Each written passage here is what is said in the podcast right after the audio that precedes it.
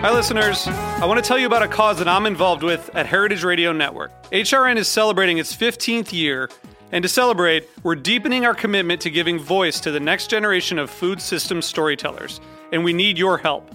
Our internship and fellowship programs help activate new possibilities for underrepresented and underestimated young people through experiential journalism, audio engineering, and production training. Through these unique programs, HRN helps food equity stewards build essential workforce readiness skills that expand their potential and foster economic mobility. Please consider supporting these critical programs. And with a minimum donation, you can be entered to win a dinner for two at an amazing restaurant in one of eight cities and tickets to a concert at a great venue in one of those cities. We have incredible partners across the country who have donated, as they also share our passion for helping to educate the next generation of food systems storytellers. Check out heritageradionetwork.org slash 15 to donate and enter to win today. That's heritageradionetwork.org slash 15 to donate and enter to win today. And make sure you donate before March 31st. Thank you.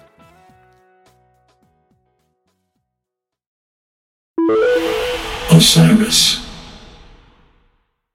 Welcome to Wheels Off, a show about the messy reality of the creative life. I'm Rhett Miller.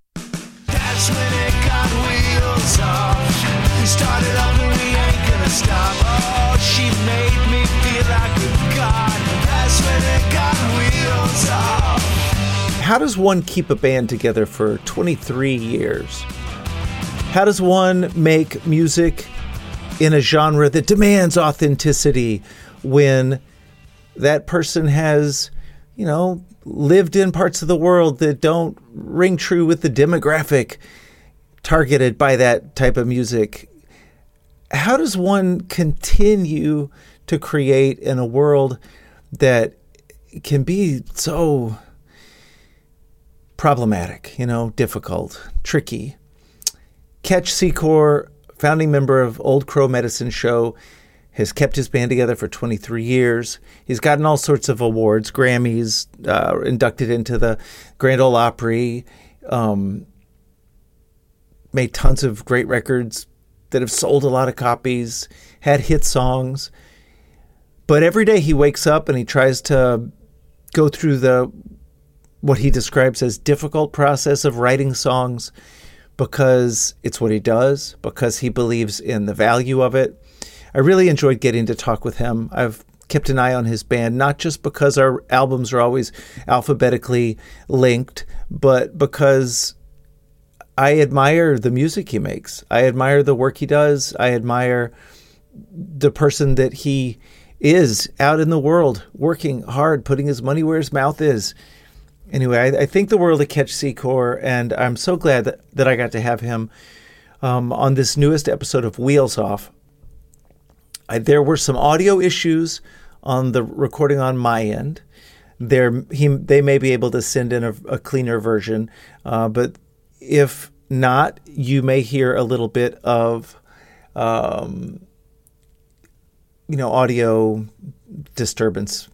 I think it's not too bad. It, everybody at this point is used to it, the choppiness of the digital world that we live in, which is ironic considering the sort of uh, down home banjo and fiddle music that Ketch is famous for. Regardless, I think you're going to love this conversation. Please welcome to Wheels Off, Ketch Secor. Thank you so much for joining me. This is great.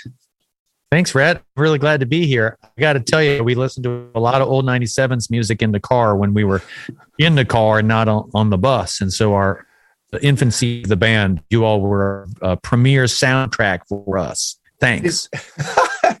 Did, were you just confused because of the names being so close to one another? Yeah, I just figured, you know. It's hey, I didn't. Re- I don't remember putting out this record, but it sounds great. uh, for the edification of our listeners, where are you joining us from? I'm here in Nashville, Tennessee. Nice, and that's home base for you now, right? Somewhere around there. Yeah, we've lived in Nashville. I've I've lived here, I guess, about 20 years or something. So jeez. it's home. I've lived here longer than anywhere I ever lived, and I lived in a bunch of places. yeah. but never. T- um, congrats on the new record, but I wonder if um, if just promoting it is what you're working on now, or if there is uh, is there a creative project that you're working on now that's lighting you up? What is it? oh my gosh, I've got a lot of plates spinning right now, uh, and a lot of projects are lighting me up. Um, one of them, some of them are just little things to keep my my brain activated, and and I, I feel like as a as a artist in times like these, if you don't have a project going on um, in response to the the weights of the world, then you're probably on drugs or deluded in some way, um, or just not living up to your potential. Because there are many things to be singing about right now, in addition to promoting your album and you know being in your 23 year old band. But those of us who are you know artists in our heart um, have have to reckon a whole world of um, a wrongdoing out there that uh, you gotta you gotta find you gotta make time for. You know, you can't just like go in line at the Kroger and keep checking out and keep checking out.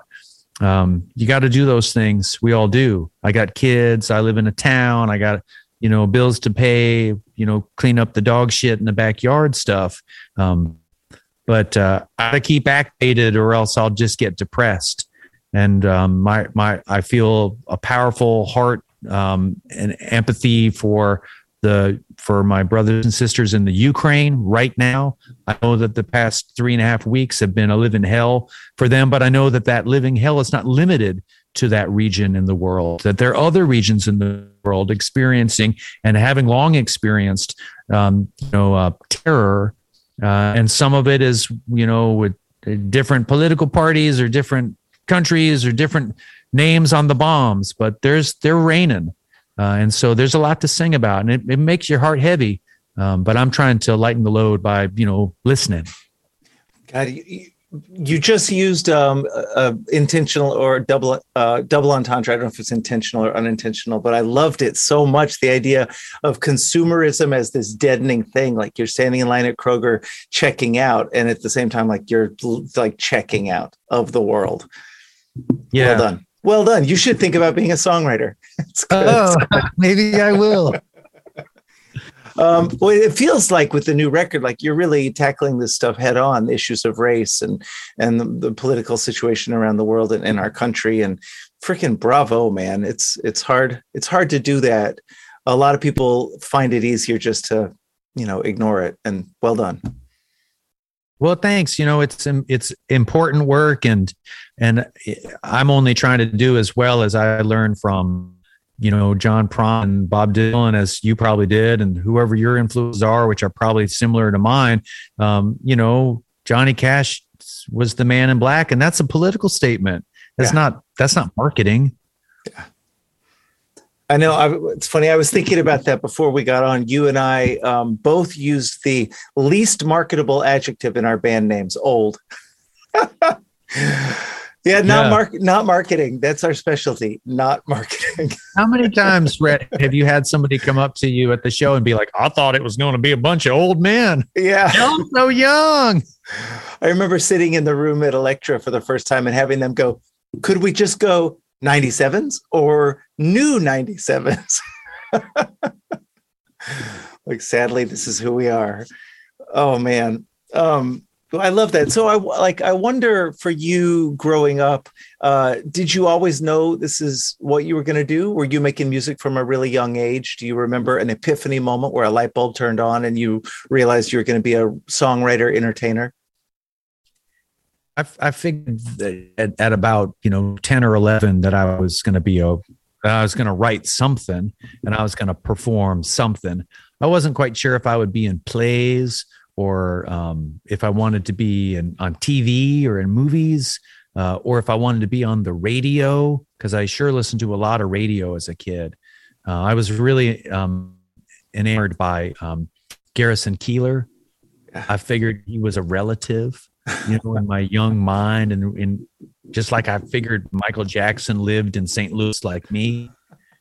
You know, I didn't think that there was anywhere else surely he lived in like one of the nice parts of town and all of those songs were about being six in St. Louis.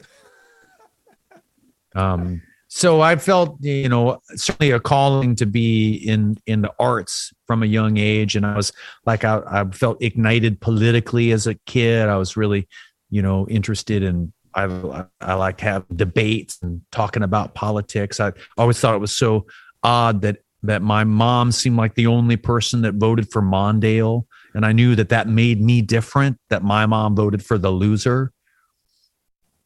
You know, so I just felt like a sponge soaking it all up. And then the the bit defining aspect of my life was that we moved around so much. I lived in five states by the fifth grade, and most of them in some southern places. So those were uh, kind of part of my my internal gumbo. And then you wound up at school in the Northeast, right? Yeah, and then I took all that up to this, um, you know, intellectual hotbed of um, of uh, at this place called Phillips Exeter Academy, which was a which is a you know the same. It's the same school that that Abraham Lincoln sent his kids. Got a scholarship from the Reader's Digest magazine to Oh go up God. there. That's incredible. And, um, you know, I walked out of high school with, you know, um, the the the three things that I probably needed to survive: um, a, a girlfriend, a banjo, and a hit song. um, did you ever see an alternate road? Because I mean, you went you went ahead and went to college too, right? Did you get a degree? No, no, I didn't. Okay. Um, I decided not to. I um, I I didn't go for the first year out of high school, and then I did sort of accidentally the second year out of high school. that so I went for one year um, to a college in in New York State where I was, you know, I, I learned that there was more old time music being played outside of where I grew up in the South than there was. You know, I mean, I probably could have moved to North Carolina, but I moved to Ithaca because to me that was you know um, an appropriately named heavenly place for old time music in ithaca the fiddler was the one getting laid not the guitarist I love that. Oh my god, that's I wonder I've wondered about that before myself because like I grew up in this is not about me, sorry, but I grew up in Dallas uh and I didn't want to do country music because that was what all the rednecks who were beating me up were listening to. But in the north, maybe what you're saying is it's just a little safer because you don't have that same dynamic. totally the same all of the rednecks i grew up listened to country well i you know actually a lot of them listened to rap Yeah. um, uh, there in the early 90s there, there, there was that thing that was happening that you know we've really seen the fruit of in, in newer generation. Um, uh, but anyway, um, yeah, country music was not my, but but you know I listened to a lot of folk music, and so that because my parents, you know, were like old hippies types. Um, not really. They were they wore too much, um, you know, Brooks Brothers to actually qualify as old hippies, but they were teachers. My parents are teachers, and we lived in all these different towns because they kept getting different jobs in in, in elementary schools.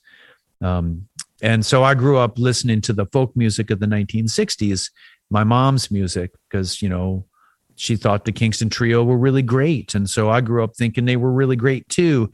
Uh, and when I moved north out of high school, you know, when I moved north to go to high school, I learned that my southernness was actually a kind of, um, um, you know, a diversity or a, um, you know, a, a cultural identity that was in the minority uh, and was something to be celebrated and and gave me a kind of credibility and authenticity that even in my hometown, like I wasn't credibly country but when I moved to New England, I was like just off the tractor, man. I love that. Oh my god, I grew up King, a Kingston Trio kid as well. It's funny they're they're not well remembered. They seem pretty square in retrospect, but some great records and songs and harmonies, right? Yeah, you know, I I I know that that has a lot to do with how to dress and sing. You know, and Bob Dylan really came and and slayed all that. Just like, you know, pour the mantle in the temple, so to speak, ripped it all down the middle and you know, went out and slept with the prostitutes, you know, through what's I'm trying to think of that line in the Bible when he he throws out the um um the Pharisees. Yeah. So uh anyway, the Kingston trio sort of and and really the entire folk music movement of the late 50s and early 60s, which at its time was you know one of the most popular formats in the world and really really powerful I mean, you know, they gave the keys to Dylan and he decided to drive it over the cliff immediately. And, um, and that was, you know, the shot heard around the world. It was beautifully rock and roll and and and a kind of destiny that only Dylan could um, could could drive. Um, but uh, there were a lot of um, you know unnecessarily unnecessary burnt fuselages uh, in the in that wake, and Phil Ochs is one of them, and Tom Paxton is one of them. Malvina Reynolds, you know, musicians who really contributed and allowed for Dylan to take it, um, but then were you know scarred by the um, the afterburn of that rocket of Bob. Yeah, yeah, and it's funny because the spirit of those, a lot of those songwriters was so, you know, so uh, incredibly, you know, uh, transformational, and I mean, it really was a lot of what you hear in punk rock, right? Tear the world down.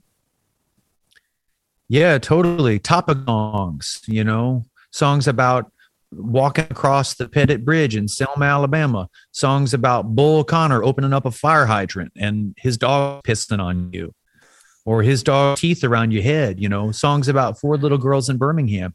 You know, powerful songs. Um, and Dylan Dylan was able to just do it more powerfully, more apocryphally, um, and you know, uh, more magically than anybody could do it before. And you know, uh, and I'm the biggest Bob Dylan devotee. Um, but uh, and I don't think he ever did it like to be harmful to people. But um, it's so American that there can only be one. Yeah, You know, it's like there's Jackie Robinson, but who really broke the color line? I mean, there's you know dozens of people who contributed to, but America only wants to hang one sash. There can only be one winner of Miss Mid South Livestock America. you know, only one smile is going to get the the cover shot. The Colgate Award. Um, so you've brought up Dylan a few times, and I know you've got the uh, a song that you guys co-wrote, which was was that sort of an after the fact co-write where you wrote it and took it to him and got his blessing. Yeah, yeah. About 25 years between the pen strokes. Isn't that so funny? Yeah. We I had a, a Dylan co-write that was the same thing, a song called Champaign, Illinois that I took Desolation Row and rewrote the lyrics and eventually 15 years later got him to sign off on it. Have you ever gotten to meet him? No. Me neither. No, but we're co-write we're co-writers. you know, you and I are Eskimo brothers through Bob Dylan. Yeah.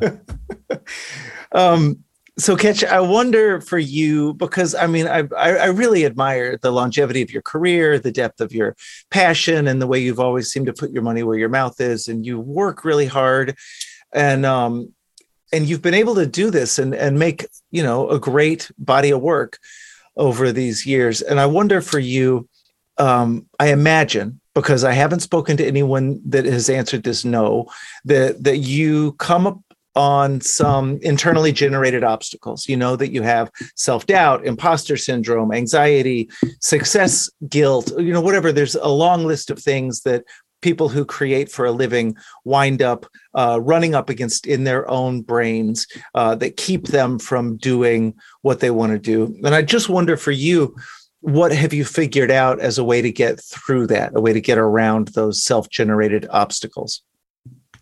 Uh, well, thanks for that. That's a really great question. Um, not wanting to get too um, um, armchair therapized here on you. I don't have any Kleenex nearby, so um, I'm not going to give you the long answer. But um, um, I, feel that music has kept my heart really uh, beaten fast and youthful. I feel real young in my spirit. I feel real I still feel like a student, um, even though I'm 44 next month. Uh, and that's not the age of a student. That's maybe German working on, you know, Meister Brau, um, to put it in beer label terms. Um, I was uh, a student when I started. I feel like a student today, and my my hunger for uh, being on this journey of American song and the life that goes along with having that be your pole star um, it, uh, has it's kind of worked out pretty good because it it never seems to give up. Like the the wellspring keeps bubbling, and the you know and drinking from it keeps being delicious, uh, life affirming, sustaining, salubrious, just fucking great water, fountain youth stuff. Yeah. So I'm just like, just guzzling it. And yeah, but I get, you know, I feel doubtful or like, what gives you the authority? Because, you know, like I might sing, like on our new album, we got a song about um, the state of Appalachia, right? And, you know, I've spent 20 years crisscrossing this region of the country. I sing music that from it. I, I know how to I know I've been putting snake rattles in my violin since I was 17 years old. And when I do it, it there's a prayer, there's an incantation. I, I'm breathing it in. I feel like, you know, when I sing these songs, my eyes close. I'm trying to, um, it's a conjuring as much as it is a, a performance. And isn't conjuring a performance anyway. And isn't, you know, for me, just, you know, I'm basically a, a preacher. Uh, and that doesn't mean that I'm not a sinner I might be the biggest sinner out there. You know, like I watched a lot of televangelism when I was a kid. I loved it. I thought it was the most entertaining channel out there because it was real and fake instead of just fake. Um, and so anyway, I think the your question there read about um, who has about imposter syndrome. I, I think it's this question of do I have the authority to tell a country music story when I went to prep school and my mother voted Walter Mondale and, you know, um, I drink kombucha. Um, does that mean that, that, I don't know the value of a Hardee's biscuit? Um, that I can't name 12 NASCAR drivers. I can only name eight. Do I, do I not pass loyalty oath to, to, you know, exemplify a country lifestyle? I mean, I don't, I don't, I don't know who does. I know that I live in a town where who makes country music no longer uh, lives in a life folk pathway that Johnny Cash did. Like Johnny Cash grew up with the choice of picking cotton or not picking cotton.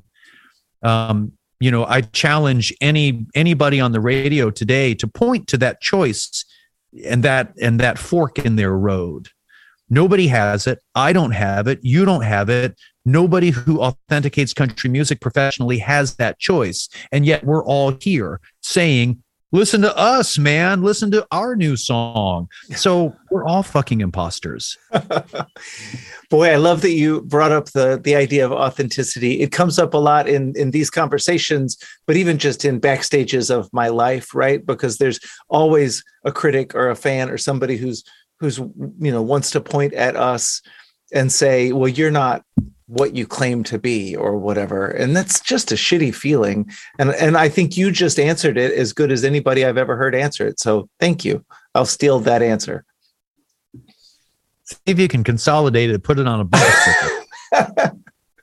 um all right. So I'm wondering, I feel like you are a font of wisdom and you've shared a lot of it today. And I'm wondering if uh, you would mind trying to consolidate it a little bit in imagining running into a version of yourself, a 21 year old version of Ketch who's walking around in today's world. What advice might you give 21 year old you? Oh, I would just tell him to stop worrying now I'm going to need my Kleenex. yeah, I just took it all so hard, man. It just, it was quite painstaking. There was a lot of agony uh, in the infancy of, you know, coming from the street corner to trying to get gigs, staying up all night, um, the interpersonal strife of a band of brothers who, you know, you wouldn't pick out of a lineup to go live your life with.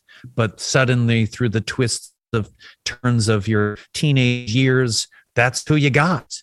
That's your bad news bears. Now go win the pennant, kid.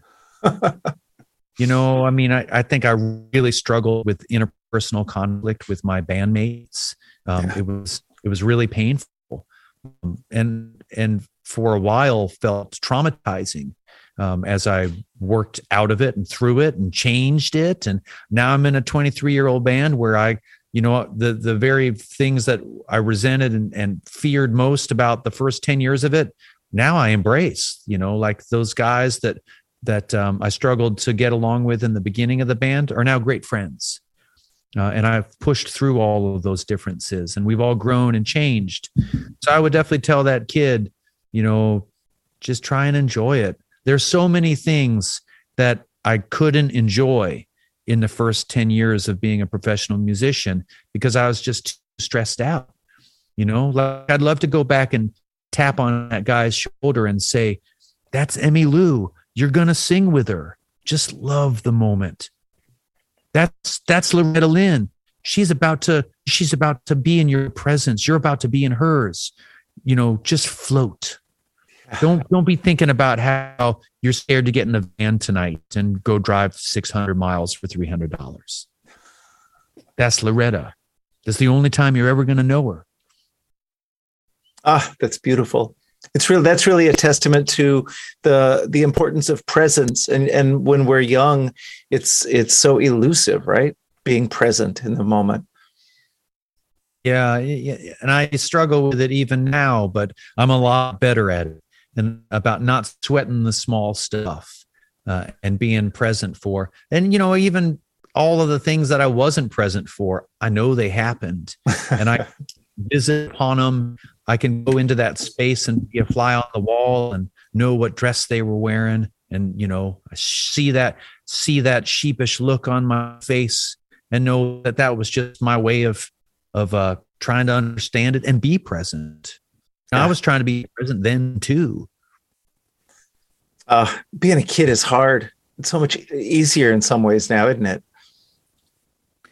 Yeah, having the um, having the hindsight to know to having enough years built up to know how to do it differently, um, and being a lot less reactive now uh, at um, in my 40s than uh, than I could be in my 20s when just the volatility of the time of you know a band about to break but um you know never breaking i mean and and like the physicality of it breaking yeah. you know like eclipses and big bangs i mean they're not there's a lot of fire that goes into that it's like when the earth trembles that's not a good thing I'll, I'll ask you this. I don't normally ask, but the, you and I, I feel like are probably the get asked this question more than a lot of people. Um, the, if you had to point at a secret for keeping a band together for over two decades, what would you say? Uh, uh, I for me the secret is is the audience and what the audience's expectation of the band is and keeping it close to that expectation even in even in the wild um, delineation or uh, in, in, the wild splitting away from the path um, e- even when you take a sharp turn you still have to face the crowd. You still have to do it for your audience. I write every song um, with my own passion and experience but i try and write it knowing that it's for them that i'm supposed to give it lay it at their feet. I hope they'll like it every song feels like a gift for somebody else. And and and because songwriting is so um, actually unpleasant painful like like you know like the procreative manner of cats like they don't like it. It hurts. Um, but they got to do it to you know keep species going. And that's the you know making new records going through the endurance of the band. I mean it always fit that I was always like kind of doing for the audience anyway. Like I just put a lot of stock in the crowd. I really want the crowd to have a good time. That's my kind of my secret on entertainment, regardless of if I was in a band 23 years or two years or, you know, last week I was out on the road opening up a show for, I was out with Molly Tuttle and I was opening and I haven't been an opener in a really long time as a solo performer. I don't know if I've ever done that. Uh, and it was so great to to feel again that what I really care about is giving the audience, no matter if I got any production or any songs you ever heard before, or if it's all new material and it's just me on a banjo, that it's all about trying to share a moment with a crowd and and slow down the world so that what's past those doors doesn't really matter. We're all in here together and we're all as one. It's the, you know, preacher and congregation bit. Boy, I love that. It's it comes up a lot on these uh, conversations. The idea of when you're making something, if it's calculated to try and be what the audience wants or whatever, like the, that that ends up being problematic. The result is never as good as if you just created something that was honest. But the way you just put it is thinking of it, realizing that what you're making is a gift to the audience. That's beautiful because then it lets them be a part of it without you trying to figure out a way to just steal their money or whatever, you know? And so it seems a lot purer. That's the reciprocity of it. You know, they're going to give you their money and their attention. Um, they're going to, you know, some of them might name their kids after you. Some of them are going to get married to your songs and and buried to your songs. Yeah. I mean that that happens in a 23 year old band. I, know a number of people who left, who shook their mortal coil to an old crow song. I get messages from people who say, "Oh, I listened to your songs before I went on a combat mission and killed people." You know, when you're when you're real close to people through your artistic medium, and it's, you know, you're not doing that from like a radio format or uh, it's very you know one campfire at a time it's very a signal fire being passed. It feels very spiritual. Yeah. it's close. It's not it's not because you know um, a, a youtube algorithm um, or uh, or a social media pos- suggestion because you like this you'll like this. Um, rather there's always feels like there's a divinity in the way that the word has spread you know word of mouth. Yeah. God, I love that. Um, I feel like I could talk to you all day. I really appreciate the time you've given me and the audience here. And um, I just, I, I think the world of you. I hope our paths cross soon in real life. And thank you so much for being on Wheels Off today, Ketch. thanks Rhett and um, thanks for uh, giving our um, giving our band such a great soundtrack uh, especially in in 02 when we were trying to figure out if we were going to make that extra 18 miles to the you know cheaper gas across the state line Woo! You're welcome. All right. we listened to the old 97s and it saved us a dollar at the pump every time All right. Thank you so much for listening to Wheels Off. Please be sure to rate and review the show on iTunes. That helps us appear higher in the search results and lets other folks know that it's a cool podcast to listen to. Also, as the kids say, don't forget to subscribe on iTunes, Stitcher, Google Play, or anywhere else that you listen to shows like this so that you never miss an episode. This has been Wheels Off, and I'm Rhett Miller, encouraging you to create every day. Thanks, y'all.